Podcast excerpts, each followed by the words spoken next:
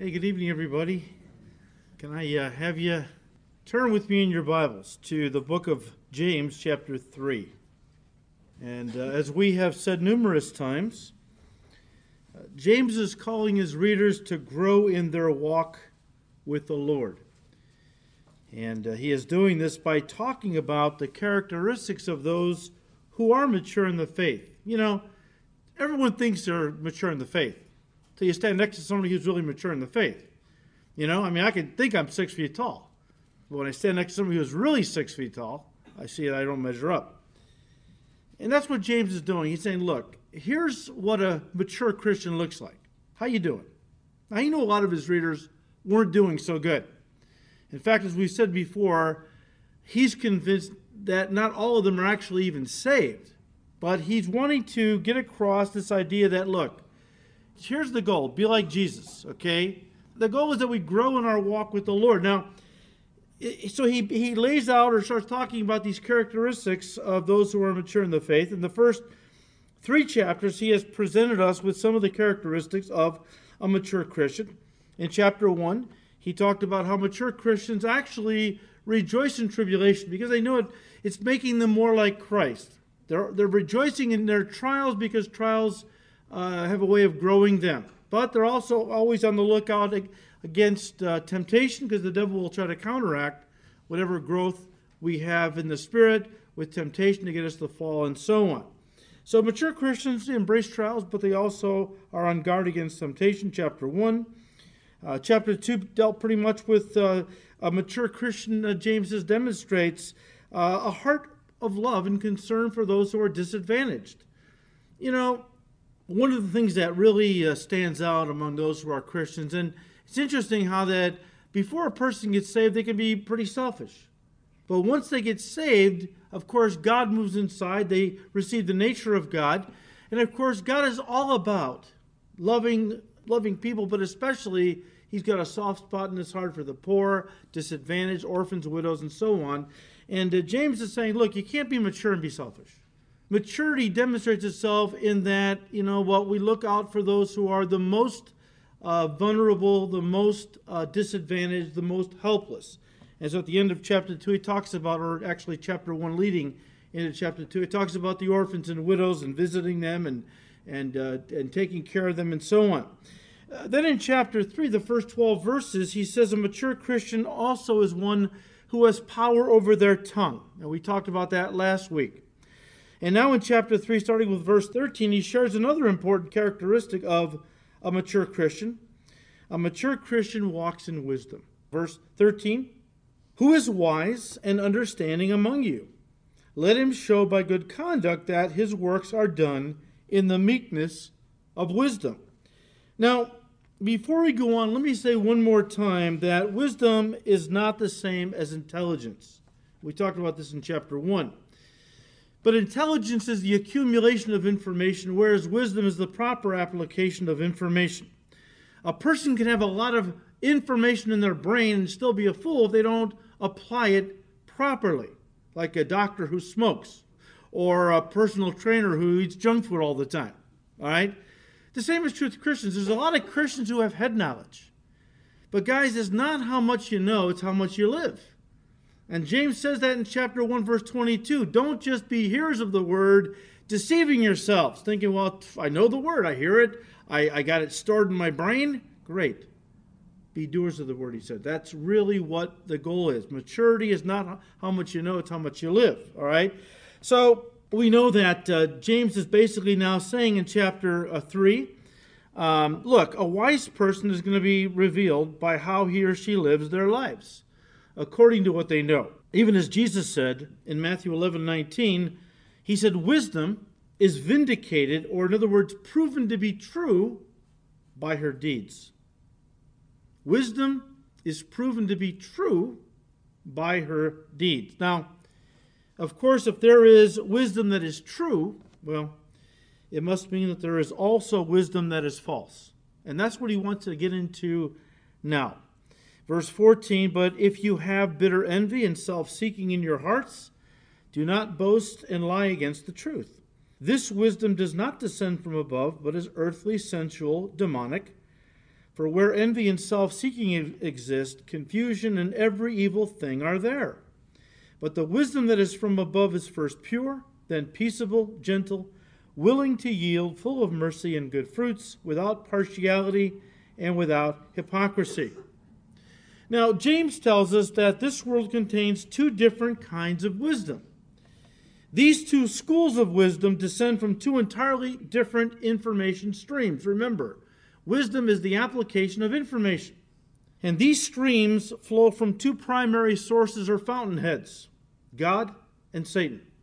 James says that the wisdom that comes from God, he calls it the wisdom that is from above, is both, first of all, true, verse fourteen, and then pure, verse seventeen. Guys, again, if wisdom comes from information, then godly wisdom is built on God's word, which is divine information, right? The Bible is God's divine information. It's His word. And so the wisdom that comes from above is obviously wisdom built on divine information. You can turn to Psalm nineteen. Psalm nineteen, one of my favorite Psalms. Psalm nineteen, starting with verse seven, where the psalmist said, "The law of the Lord is perfect." Now, all of these are different ways of saying the word of God. The law of the Lord, the testimony of the Lord, the commandments of the Lord, and so on. All different ways of saying the word of God. The law of the Lord is perfect, converting the soul. The testimony of the Lord is sure, making what? Wise the simple. The statutes of the Lord are right, rejoicing the heart. The commandment of the Lord is pure. That's what James said, okay? The word of God is pure, enlightening the eyes. The fear of the Lord is clean, enduring forever. The judgments of the Lord are true and righteous altogether. Listen, when a Christian reads, studies, and listen, applies the scriptures into their life, they will become wise. Remember what Jesus said? You have to turn to this one. Matthew seven twenty-four. Jesus said, "Therefore, whoever hears these sayings of mine, whoever hears my word and does them, I will liken him to a wise man who built his house on the rock." So, and of course, he goes on to say, and the fool hears the word and does not do it. And that's like building your house on the sand, right? The idea is that we have to know the word of God, okay, if we're going to live it. But you can know it and not live it, and that's a fool. I mean, wisdom is the proper application of knowledge. It's foolish for somebody to come and hear the word of God taught, hide it in their heads and hearts, and then don't do anything about it. Now, I know that no true evangelical believer would do that. But there are a lot of people who come to church and call themselves Christians, who come week after week and hear the word of God, and they go out those doors and they don't apply any of it. I don't know if they never intended to apply any of it, or if they simply think that just hearing it's good enough. As James said, they deceive themselves. They're just hearers of the word, not doers. But this wisdom, where we hear God's word and apply it, is the kind of wisdom that Solomon admonished us to get in the book of Proverbs. Remember he said, you know, with all your getting, get knowledge, get get wisdom. Uh, again, the wisdom that uh, he's talking about is the, is the wisdom that comes from taking God's word, applying it into our lives, which then allows us to listen. Walk in wisdom, Colossians four five. That's the idea, living out that wisdom. That's what we, the whole goal of the Christian life is, living out the word of God. It says of Jesus that the word of God became flesh and dwelt among us, right? Well, that really is the goal for all of our lives as a Christian, that the word of God becomes flesh in our lives. In other words, that the life we live is consistent with the word we believe. And that's the idea, that the word would become flesh in my life, that my life would flesh it out in the sense that I would live it, that the, I would be a living epistle, that people can, as they look at my life, as Paul said, I don't have to, you know, I don't need letters from, in those days they would get letters from important uh, teachers and philosophers. This would add weight if you came to a church and said, well, look, I've got letters signed by so-and-so, he's endorsing my ministry. Oh, a letter by so-and-so, come on. You know, Paul said, I don't need letters. You're my living epistles, read and known by all men. Your changed lives are a testimony to the power of the ministry that God has called me to and the word of God which has transformed you, and so on. So this is the knowledge stream or the information stream that comes from God. It's His word, and of course, as you apply it then, you are walking in wisdom. However, there's another body of information that Satan has introduced into this world. It's his lies. It's his lies. Satan's lies are humanistic at their core. In other words, they place man and man's desire at the center of his existence. Uh, this information, these lies, uh, if believed and embraced, will lead to another kind of wisdom, what Paul called in First Corinthians one verse twenty, the wisdom of this world. The wisdom of this world. The wisdom of this world, as James puts it in verse fifteen, is earthly, sensual, and demonic. You know why? Because it comes from the God of this world, who has filled this world with his lies. This world is controlled by the devil. Of course, God Almighty is over all things. But in the garden, when man disobeyed God and obeyed the devil, he turned control over the world to the devil. Jesus didn't dispute that, because at one point Satan tempts him, remember? And he takes him to a high mountain, shows him all the kingdoms of the earth in a moment's time, says, all these belong to me, I can give, it, give them to whomever I will, I'll give them to you if you bow down and worship me. And Jesus didn't contest that. He, he didn't challenge that. He knew that Satan had, he was the God of this world. But that's why Jesus had come, to die on the cross, to take back the world from the enemy, the usurper, to give it to the rightful King, Jesus Christ, who has bought and paid for it at Calvary's cross, is coming back someday soon to take possession of what he has bought and paid for. And when he does, he will establish a kingdom on this earth that will never end, a kingdom that will be based in truth, a righteous kingdom. But as of right now, though, the God of this world, Satan, controls this world system. And, uh, you know, he has filled this world with his lies. Of course, people don't know their lies. They think it's truth, right? But God has opened our eyes to his truth. And even as God's wisdom leads a person to live a godly life in this world, the wisdom that comes from the devil, well, that produces ungodly living. Ungodly living. Uh, this so-called wisdom, as I just said, is man-centered. Satan's lies, I should say, is man-centered. Uh, it's a philosophy of life that is rebellious towards the will of God, which rejects entirely the Word of God, and is completely humanistic in its approach to life, which means that man is God and answers to no one but himself. That's the very definition of humanism. Humanism, even the Supreme Court some years ago, had to acknowledge that humanism is a religion. Of course, the atheists didn't want that because they pride themselves on being non-religious. But they are humanists to the core. A humanist is one who basically puts himself at the center of existence. He's God, or she's God, and they can do whatever they want because there is no God to answer to. Kind of like it was during the time of the judges, where there was no king in Israel, therefore everyone did whatever seemed right in their own eyes. We are seeing that today. In fact, Paul the Apostle said in, uh, what was it, uh, First Timothy uh, three, or is it Second Timothy? Second Timothy three, one of those. Uh, That in the last days, this, this um, man-centered God complex that people have would, would reach a crescendo. And, and just everyone would be doing whatever seemed right in their own eyes. And you can read about that. It's incredible what uh, is happening today, which is consistent with what the Bible says would happen in the last days.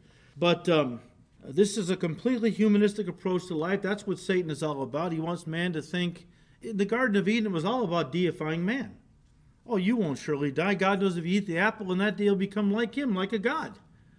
I mean, that, that was the lie of the devil in the garden originally. That's a lie that's been growing and spreading throughout the entire world since. It's all rooted in Hinduism. Of course, the spiritual side is Hinduism. And the New Age movement is westernized Hinduism. That, you know what, we're all God, we just forgot it. We need to be enlightened to that reality. But we are gods. We're all part of the God consciousness. This is the lie of the devil, I believe. This will be the lie. The Bible talks about, you know, the lie, definite article. I think it's Thessalonians, uh, Second Thessalonians uh, two eleven, and then Romans one twenty-five talks about the lie. There's a lot of lies in the world. But um, Paul had his mind on one particular lie, which I believe, he said the Antichrist is going to really promote this lie. What is it? I think it's the lie in the Garden of Eden. That is the lie, that man is really God or can become a God. And uh, so much of Satan's, um, the wisdom of this world is rooted in that very lie. And uh, not only that, but, though, but this demonic wisdom will, if a person embraces it, will blind them to the truth of the gospel, and cause them to think that those who believe in God, the God of the Bible, and in the preaching of the cross for salvation, they're fools. they're fools. Because when man deifies himself, he sees the need for no other God, or just basically claims there is no God beside himself, right? So when a person embraces these doctrines of demons, these lies of the devil, and they really start walking in them, they, they are blinded to the truth. In fact, Paul told Timothy, you know, they're not our enemies. Don't argue with people like this. Uh, be patient, humble, able to teach in humility, correcting those in opposition. They've been taken captive by the enemy to do his will. Now, let's pray that God will grant them repentance, that they would come to the knowledge of the truth. See?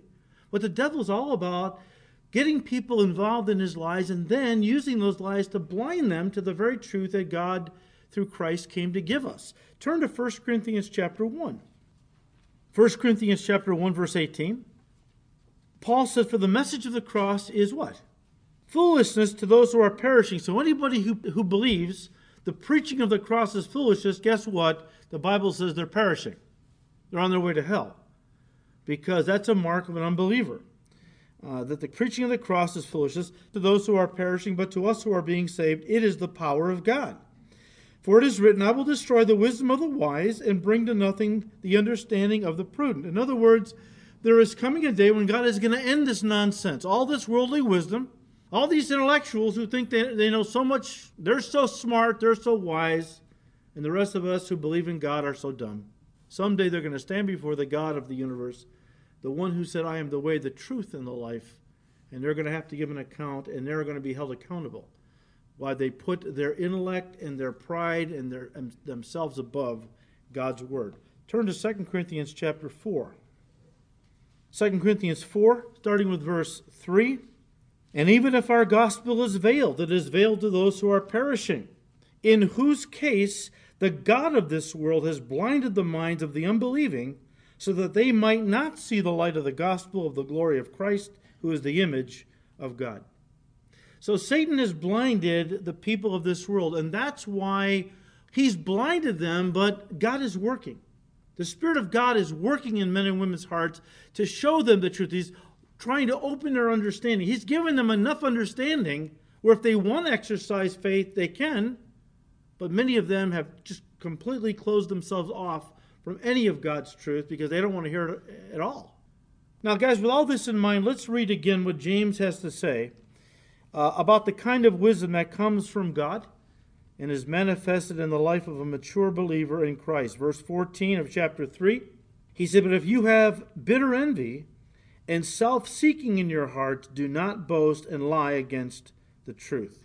Look, any person that is full of bitter envy and uh, self-seeking can boast all they want about being a strong, mature Christian, but they're just deceiving themselves and living a lie. And again, I do think that James has in mind some people that he knew in the group he was writing to, the Jewish population that uh, many of them believed they were Christians. Uh, I think that James is trying to say, some of you guys, the reason you're not mature, the reason you're not walking in the Spirit is because you're not saved. So that's always something to think about as we're reading this. But it doesn't, it's not limited to only that group. We'll talk about that more in a moment. But um, again, the idea is, look, if you're full of bitter envy and constantly self-seeking, well, you know, examine yourself. Are you really saved? Is the idea. He talks about envy. Of course, envy is wanting what others have. It's kind of like coveting, all right? Coveting is desiring what somebody else has. But this Greek word adds a, a dark shade to it. Uh, this Greek word is not just wanting what, uh, where I want what you've got, but I don't even want you to have it. I want it, but I don't want you to have it anymore. I want to be blessed, but I don't want you to be blessed. That's bitter envy. That some people are being blessed and I'm not, and I deserve it more than they do. I want what they have, and I don't even want them to have it, is the idea. Pretty nasty way to, to think, all right?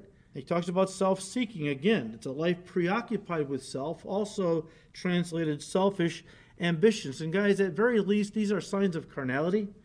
Uh, bitter envy and self-seeking, and at worst, they're an evidence that a person isn't really a Christian at all. Guys, listen, again, any so-called wisdom or any so-called philosophy of life, in fact, that's what the word philosophy means. It comes from two Greek words that literally mean lover of wisdom. lover of wisdom. Any philosophy of life that places self at the center of life and lives only to please self, listen, isn't wisdom that comes from God's word, of course, but it's the wisdom of this world rooted in Satan's lies.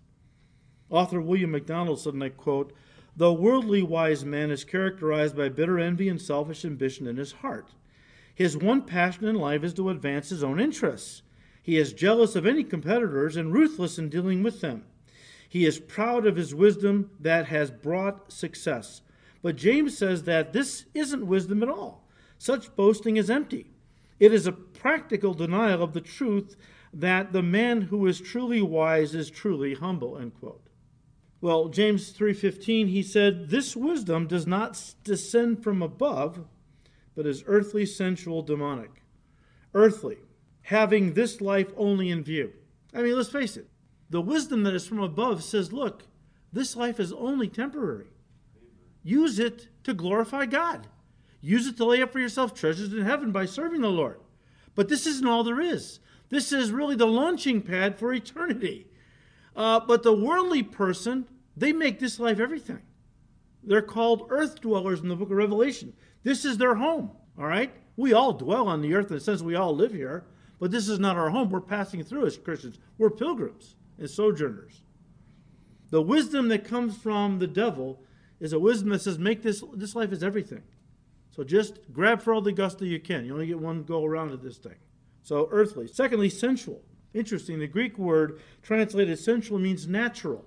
The natural man, as the Bible puts it, well, that term, the natural man, is a term that speaks of someone who has been born into the world physically, but not born again of the Spirit spiritually. It's John three, okay?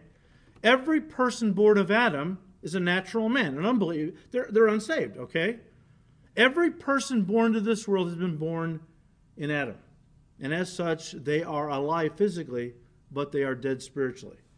Paul said in First Corinthians chapter two, verse fourteen, "The natural man," again, the unbeliever, "does not receive the things of the Spirit of God, for they are foolishness to him."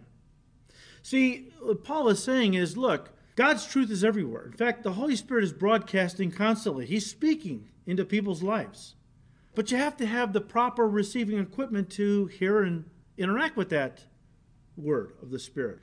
In this room, filling this room right now, there are radio waves, frequencies, from all over the radio bandwidth, A M and F M. I mean, you've got symphonies, you've got sporting events, you've got talk radio, you got all these things going on right now in, in this room.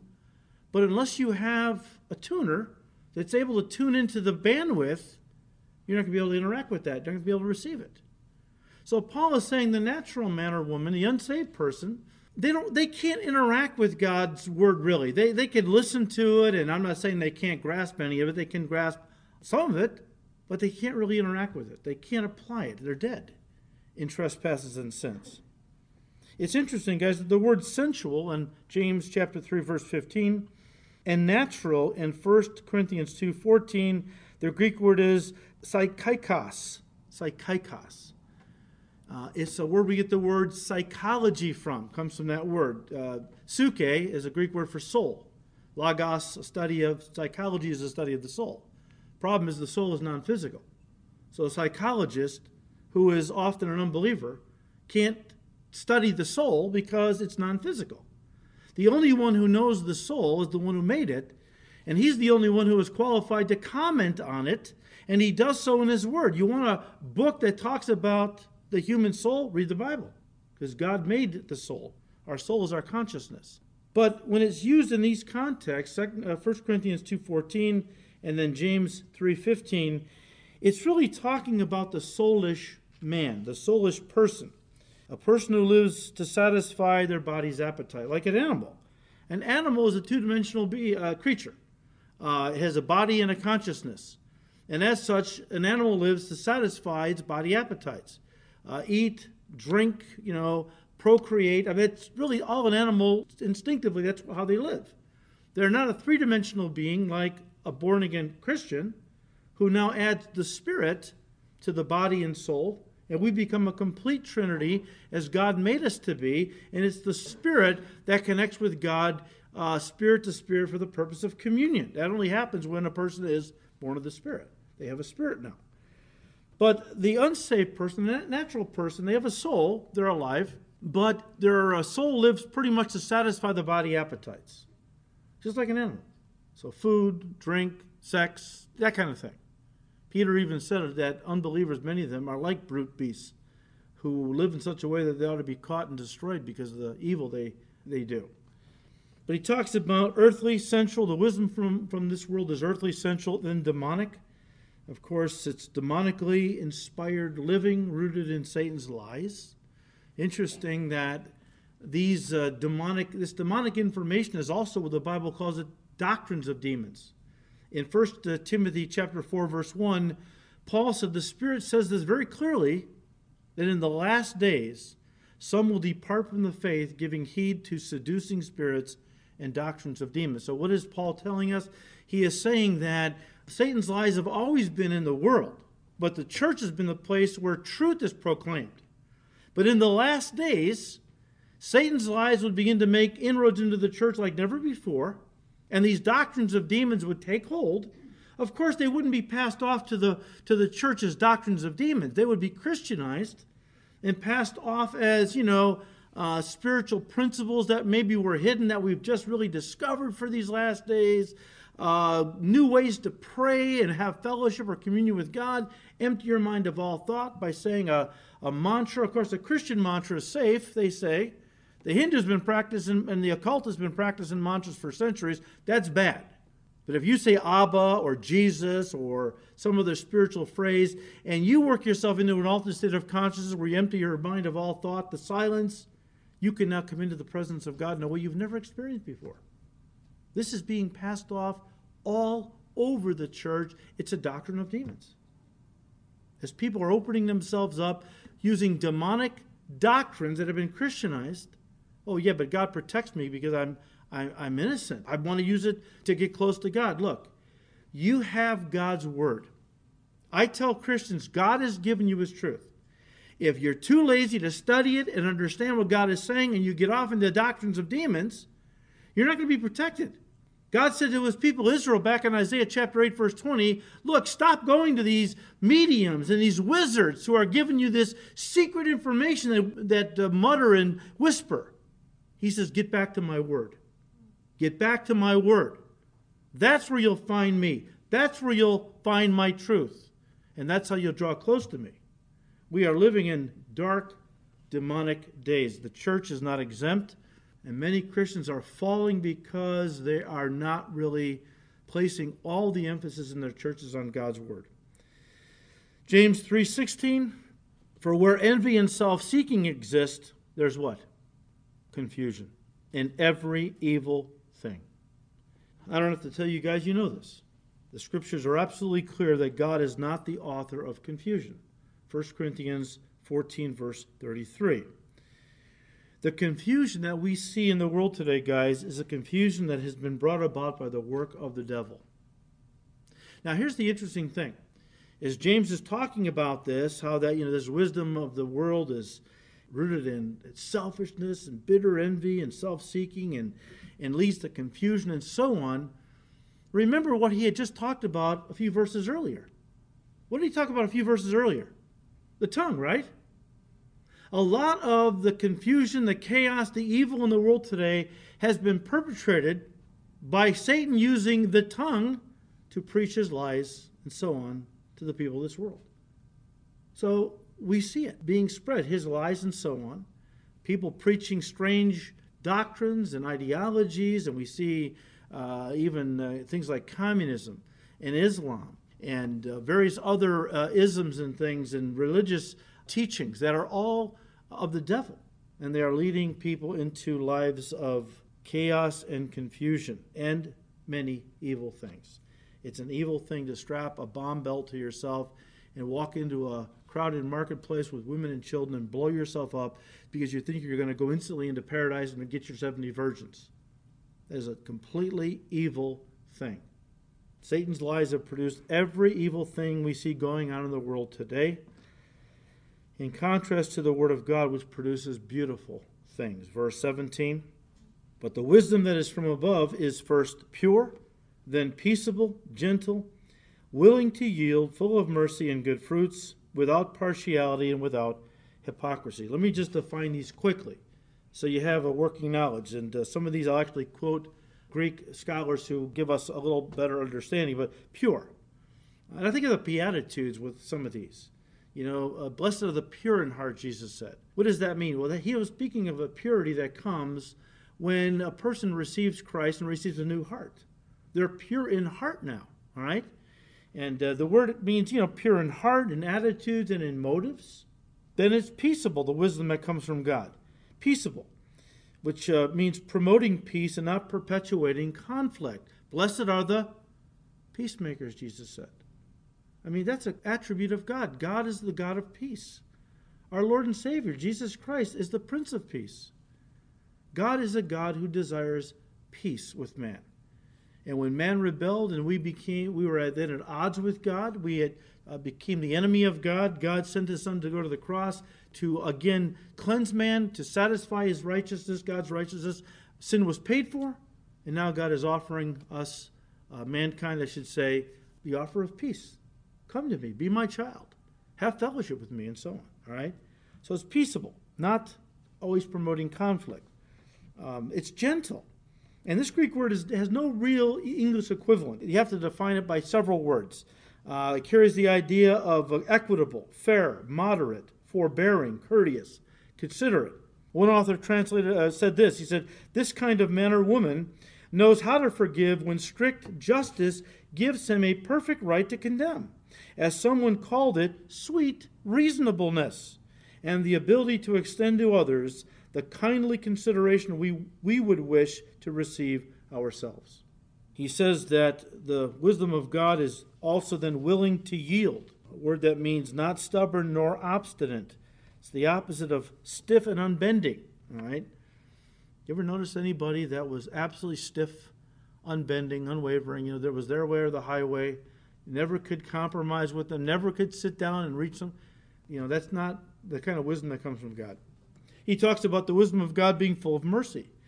Um, it does not judge others strictly on the basis of the law, but will extend a generous hand full of mercy. Mercy means not getting what you deserve.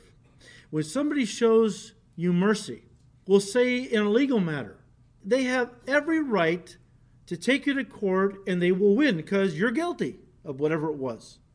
But they extend you mercy. They withhold uh, the penalty that you deserve. They withhold that out of mercy. Also, it's full of good fruits. The idea is good works, okay? Uh, primarily, I think of the fruit of the Spirit. The wisdom of God is full of God's uh, character, which is the fruit of the Spirit. The fruit of the Spirit, of course, listed in Galatians five twenty-two and three, uh, is um, love, joy, peace, long-suffering, kindness, goodness, faithfulness, gentleness, self-control. Paul says, against such there is no law. You can't pass laws to say that you can, you have to do this. You have to have peace. You have to have love. It's a law. We passed it. Okay? You, you can't do that. It has to come from within. And it does when the Holy Spirit moves inside. Two more. He says, God's wisdom is, is without partiality. Well, we think we know what that means, but the Greek word has a different shade. It's a word that means without judging a person's heart or motives. The wisdom of God, the way a mature Christian lives, they don't judge others' hearts or motives. And then finally, it's without hypocrisy. Hypocrisy, of course, was um, putting on a mask. Hippocrates, an actor on stage, uh, wearing a mask, giving a performance.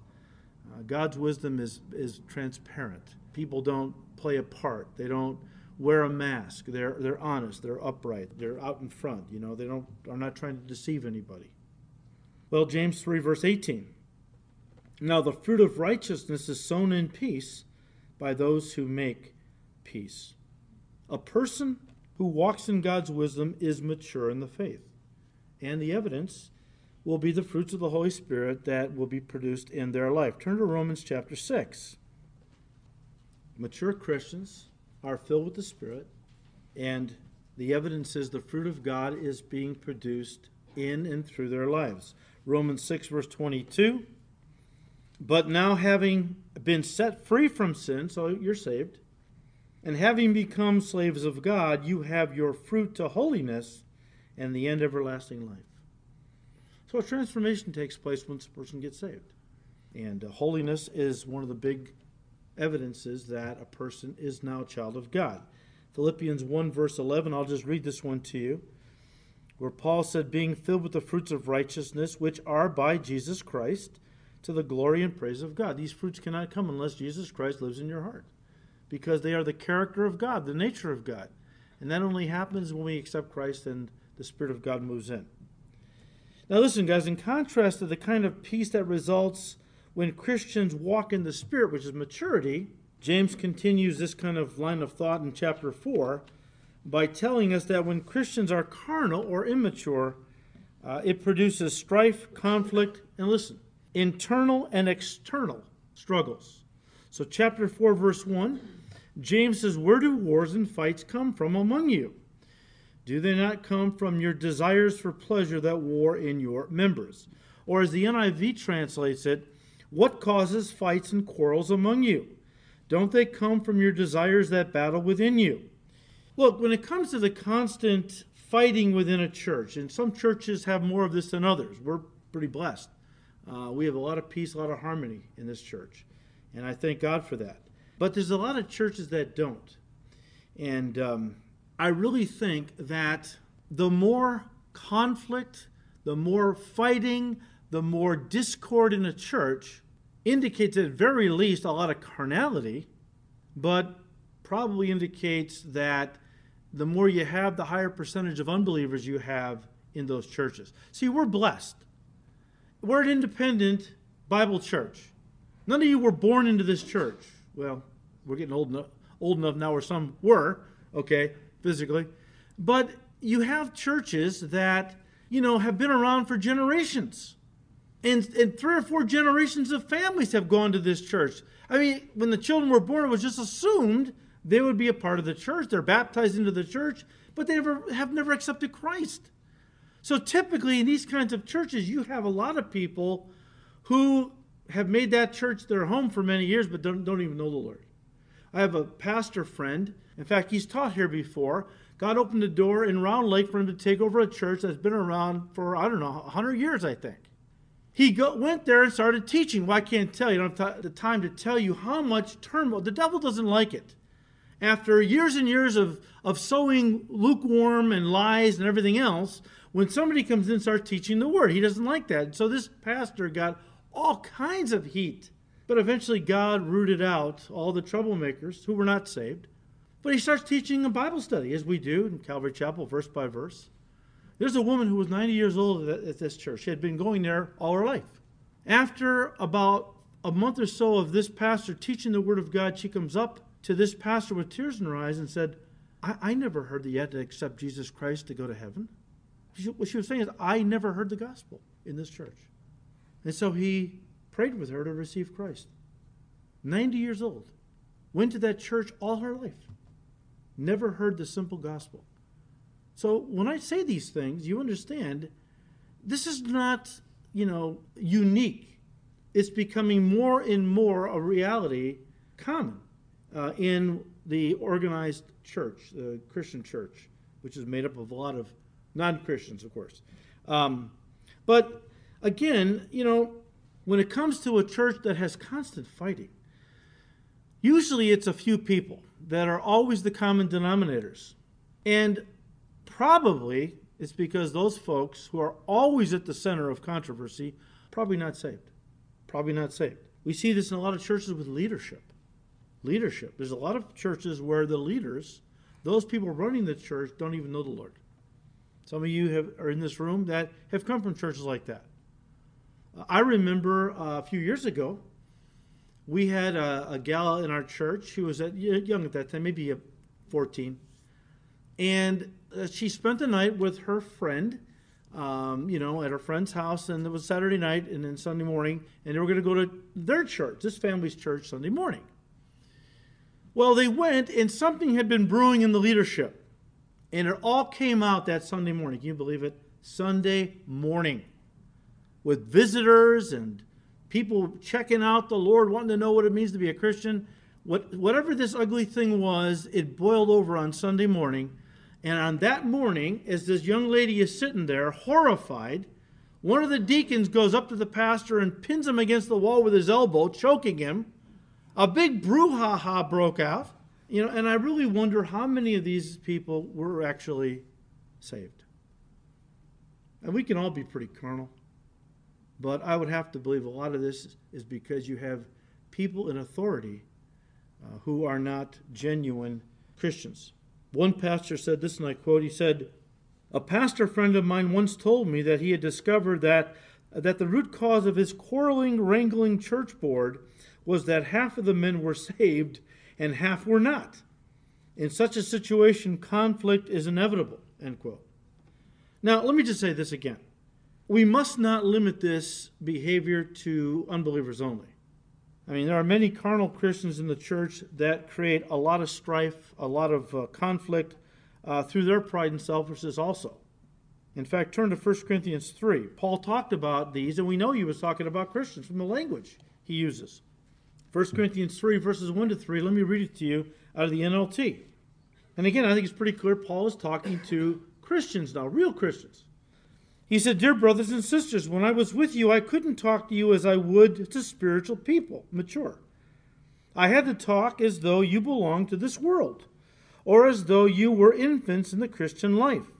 I had to feed you with milk, not with solid food, because you weren't ready for anything stronger, and you still aren't ready, for you are still controlled by your sinful nature.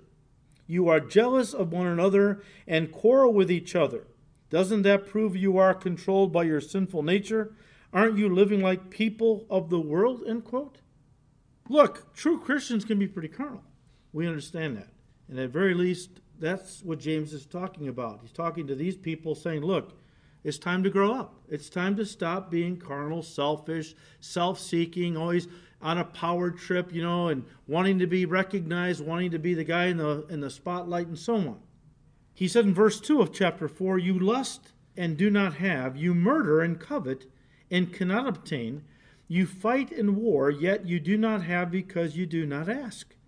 You ask and do not receive because you ask amiss, that you may spend it on your pleasures." Now, when James talks about, you know, you murder, I don't really think he's talking literally. I'm not saying that there has never been a murder at a church, you know, ever, okay? Uh, but I, I don't think he's speaking literally. I think he's speaking, you know, uh, figuratively, that many people have been murdered in the heart by hatred. Uh, many uh, reputations have been murdered uh, by, you know, the gossip coming out of people's mouths and things, okay? Uh, when a person wants so badly what somebody else has, a position of power or prestige in the church, often they will go at that person and will begin to sow discord. They'll begin to, to, to lie about the person, murder their character, and then try to take over that position. But uh, one pastor had this to say, he said, and I quote, "Murder translates a Greek verb, which in this context uh, could include murderous hatred, extremely destructive behavior, and even suicide. When the lusting person cannot achieve his desired goals, whether for reputation, prestige, sexual gratification, money, power, escape through drugs or alcohol, success, possessions, the affections of another person, or whatever, the result is often catastrophic to others and always destructive to oneself. Even when they were struck blind by the angels in Lot's house, the men of Sodom were so obsessed with their perverted lust that, ignoring their blindness, they continued groping for the door in vain, uh, in a vain attempt to gain entrance and satisfy their unrelenting passions." End quote, quoting from Genesis nineteen, verse eleven. Well, at verse two, he said again, "You fight in war, yet you do not have because you do not ask." Interesting. There are uh, many carnal Christians that don't uh, even think to ask God for help in a given situation or ask Him to provide the things they need. Why? Because they're primarily self-sufficient. This is always a mark of immaturity and carnality, where we're still in the driver's seat, where we're still in control. I'll tell you what, guys, the whole Christian life uh, boils down to this in a nutshell. Learning to let go of your life, turn control over to God, and let Him lead. And trust Him for everything, everything. The mark of carnality is always where a person wants to be in control still. And a lot of these folks, because they're so self-sufficient, you know, It just never occurs to them to ask God to help them in a given situation or provide a need that they have. I mean, they believe that whatever they need or probably want uh, can be provided through their own hard work and resourcefulness. And so consequently, once again, uh, it seldom if ever occurs to them to ask God for anything. However, listen, this often leads to a lot of struggles and warfare in their church, in their family, in their marriage, as they often have to lie and scheme and, you know, greatly pressure people to get what they want. You know, the more you are working in the flesh, the more you are trying to, to satisfy your own needs and, and work things out in your own strength, it's exhausting, number one. It's not a work of the Spirit. When the Spirit of God is in control, things are just flowing. They're flowing. But when man is in control, there's a lot of laboring, there's a lot of exhaustion, there's a lot of anger because why can't people just get with my program? You know, I'm so wise, they should just trust me, you know, that kind of thing. And, and so you, it leads to a lot of turmoil, stress, and so on. Uh, creates a lot of pressure, anxiety for them internally. Yeah, externally with other people, but also creates a lot of anxiety and stress and pressure internally and has led many to substance abuse because they're full, so full of anxiety and stress because they're trying to work everything out in their own strength that often they have to drink alcohol or take pills to quiet themselves, to kind of bring some kind of peace from all the turmoil inside. I like what one author said. He rightly pointed out, and I quote, uh, the evidences of internal conflict are legion in our society today. The proliferation of psychologists and psychiatrists, counselors and therapists of all sorts, clinics for the treatment of a host of emotional and psychological disorders, the increased problems of drug addiction, domestic violence and abuse, dreadful crimes, alcoholism, and of suicide give abundant evidence that personal disorders have reached a crisis point. The increase of impatience, frustration, anger, and hostility is not only seen in street crime, but vividly portrayed on modern highways, where drivers use obscene gestures, dangerous acts of intimidation, and sometimes even gunfire to vent their displeasure at what another driver does or fails to do, unquote. Well, you all heard about this horrific story, I think it was just before Christmas, where a grandmother was out driving shopping and she had her three-year-old grandson in the back seat. And some guy was behind her, was not happy that she was going so slow. So he takes his gun out and fires into the car, hits and kills his poor little kid. Th- this is what we see going on today.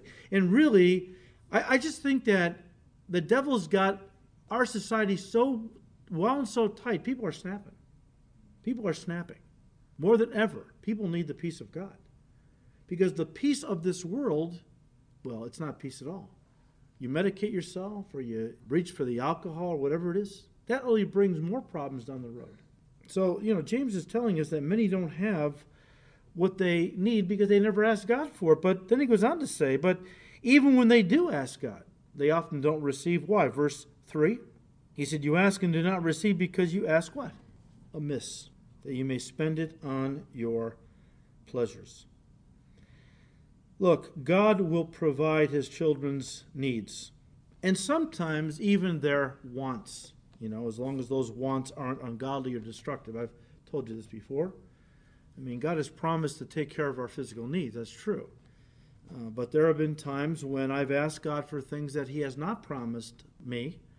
Uh, I've asked him to provide Christmas gifts for the kids when we had no money, uh, when the kids were little. I've asked him to provide some money for us to take a nice vacation. He didn't promise me in his word he, that he would provide those things. But he's very gracious, isn't he? And I, and I look back at all the times God provided money for us, not just to satisfy our needs, but even with things that we wanted to do, we didn't have the money to do. Because he's gracious. But listen, he will always give us what we need. But he will never give us things that will only feed our carnality and keep us immature. The physical body, as we said, has needs. God knows that. God made us. Uh, he has promised in his word to provide for and satisfy those needs, but he will never satisfy what the Bible calls the lust of the flesh. Now, in the Bible, in the New Testament, the word flesh sometimes means is used of the physical body, which has legitimate needs, but it's most often used of our sinful fallen nature. And while God has promised to provide for our flesh, our physical bodies, he has not promised us at any place, and would never do it, give us things that would satisfy our fleshly desires. Turn to Galatians chapter five. And of course, you know this, these two verses. In some ways, I think Paul is contrasting the wisdom of God with the wisdom of this world, manifest in the way we live our lives. But Paul said in Galatians five sixteen, I say then, walk in the Spirit, and you will not fulfill the lust of the flesh. For the flesh lusts against or wars against the Spirit, the Spirit against the flesh, and these are contrary to one another, so that you do not do the things that you wish. The flesh is our fallen nature there. And Paul is saying, look, there's a war going on inside of us for dominance. Our fallen nature wants to dominate, as it always has before we became Christians. But now as Christians, we have a new nature, the nature of Christ. And the Spirit of God lives in us and wants us to yield to the Spirit, that we walk in the Spirit and not fulfill the evil desires of our flesh. And um, God will never satisfy or supply anything that will feed our flesh. Never. The flesh is what he wants to kill. I mean, the more flesh you have going on in your in your life, the more the, the fallen nature dominates, the farther you're going to be from God. God wants us to get close to him. All right, let's uh, begin to finish up here. Verse four, James four. I love James because he's not the kind of guy that will uh, tiptoe around the issues. You know, he doesn't speak in kind of soft, flowery terms. You know, verse four, adulterers and adulteresses, all right? Do you not know that friendship with the world is enmity with God? Whoever therefore wants to be a friend of the world, the world system, which is controlled by the devil, makes himself an enemy of God. Now, when James rebukes his readers, what he's doing really for carrying on a love affair with the world, that's idolatry. Instead of loving and remaining faithful to God, he calls them adulterers and adulteresses. Not physical adultery, but spiritual adultery, spiritual unfaithfulness. Now, when James uses that, that language, adulterers and adulteresses, he's Jewish, of course. He knows the Old Testament scriptures. And he's casting himself in the light of an Old Testament prophet, in a sense. Because he's talking to Jewish people primarily. And of course, they knew their history. And they knew at different times in their history, the nation had walked away from God. And God used prophets to speak into their lives. And sometimes it was pretty harsh. Turn to Jeremiah three. There are so many of these we could look at. I'm only going to give you three of them. I mean, the Old Testament is full of dozens and dozens of verses uh, along these lines. Jeremiah three, verse eight. Now remember, all these prophets were speaking to a nation that had turned its back on God, that had begun to carry on love affairs with idols and, and false gods and so on. When they were married, actually, to the Lord. In the Old Testament scriptures, he um, called himself Israel's husband because they entered into a covenant with him at Sinai, like a marriage covenant, where God promised fidelity and faithfulness to them, and they were to be faithful to God. He was to be exclusive, all right, uh, with them. They were to be exclusive with him. They weren't to have any other loves in their life, okay? But Israel turned away from God. Jeremiah three, verse eight, then I saw that for all the causes for which backsliding Israel had committed adultery, I had put her away and given her a certificate of divorce. Yet her treacherous sister Judah did not fear, but went and played the harlot also. Ezekiel twenty-three. Ezekiel twenty-three, verse thirty-seven. God speaking through Ezekiel says, for they have committed adultery, his people, and blood is on their hands. They have committed adultery with their idols, and even sacrificed their sons, whom they bore to me, passing them through, uh, through the fire to devour them. Child sacrifice. God's people, taking their little babies and sacrificing them to the god Molech. That was the god of, of material prosperity and so on, sacrificing their children that they might be more physically prosperous. And I'll give you one more, Hosea three, verse one. Then the Lord said to me, go again, love a woman who is loved by a lover and is committing adultery, just like the love of the Lord for the children of Israel, who look to other gods and love the raisin cakes of the pagans. The raisin cakes were some of the things they offered to these pagan deities. So when James basically lays it on the line and says, look, you are adulterers and adulteresses, he's saying you're unfaithful to God. And again, in the whole context of Christian maturity, he's saying, look, guys, if you're going to be mature and walk in the Spirit, you got to choose. I mean, who is your love? Well, I love the Lord and the world. You can't love both. Jesus said that, right? You got to choose. Joshua said that. Choose this day whom you're going to serve, the God of our fathers or the gods of this land. As for me and my house, we're going to serve the Lord. So maturity, I think, right off the bat says, look, if you're going to be mature in, a, in the Christian life, you've got to decide in what world you're going to live. What kingdom? Okay, you can't have a, one foot in the kingdom of God, one foot in the kingdom of the world. You got to decide which kingdom you're going to be a part of. And a lot of people need to, you know, to get into the world for a while, if they think that that's where their happiness is, so that the world can beat them up like the prodigal son, because then they'll come back and they'll be ready to be fully committed to God. Sometimes God allows that too, you know? If your heart is not with me, you come to church, but you don't really love me, your love is, you're loving the world, God says, go back to the world. Go indulge your flesh and see if the world has what you really want and need. And when the world beats you up enough, then you'll come back and realize how good you have it in the Father's house, like the prodigal found out, right?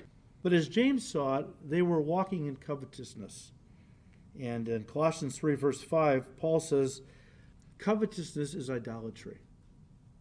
Again, lusting after the things of this world instead of the things of God. And um, he called it friendship with the world. And as John said in his first epistle, chapter two, verse fifteen, don't love the world nor the things in the world. For if you love the world, the love of the Father is not in you. This world is passing away. Don't get tangled up in this world. Be full on for God, totally committed to Him. And we'll end with verses five and six, although we won't really talk about them too much. We'll save this for next time. But he goes on to say in verses five and six, or do you think that the Scripture says in vain, the Spirit who dwells in us yearns jealously, but He gives more grace. Therefore, he says, God resists the proud, but gives grace to the humble. And we'll look at what all of that means a little more deeply next time as we continue our study. So may God just continue to show us. Look, I think I think maturity is something that as Christians, especially as we are, have entered into a new year, I think it's something that's on all of our minds. How can I grow more in my walk with the Lord? How can I love Him more? How can I be more sold out for Him? I don't want to, I'm tired of kind of playing games and living between the world and the kingdom. I want to I want to choose the Lord fully. Well, it starts with your mind, okay, making that conscious decision. And then, of course, after you decide, look, I want to go all out for the Lord, then it gets means getting into the Word, praying for God's grace to apply that into your life, that you can start walking in wisdom every single day. And uh, that's a sign of maturity. So uh, let's pray, and we'll continue on next time, God willing. Father, we thank you so much, Lord, for your word. And Father, we know that James is wanting all of us to grow. And he's uh, kind of doing it by having us stand next to what maturity looks like. As we then look at what maturity looks like in the Christian life and then look at our lives, most of us can see we have a long way to go. We have a long way to grow. Give us grace, Lord, in these last days as the devil is pulling out all the stops. Uh, the temptation has been ramped up. Um, the worldliness, the carnality, all designed to drag us away from you. Give us grace to walk closely with you. And the Lord, to have an insatiable hunger for your word. And as we read it, give us grace to understand it, to hide it in our hearts, and by your grace to live it out in our lives. Lord, we thank you for your incredible grace.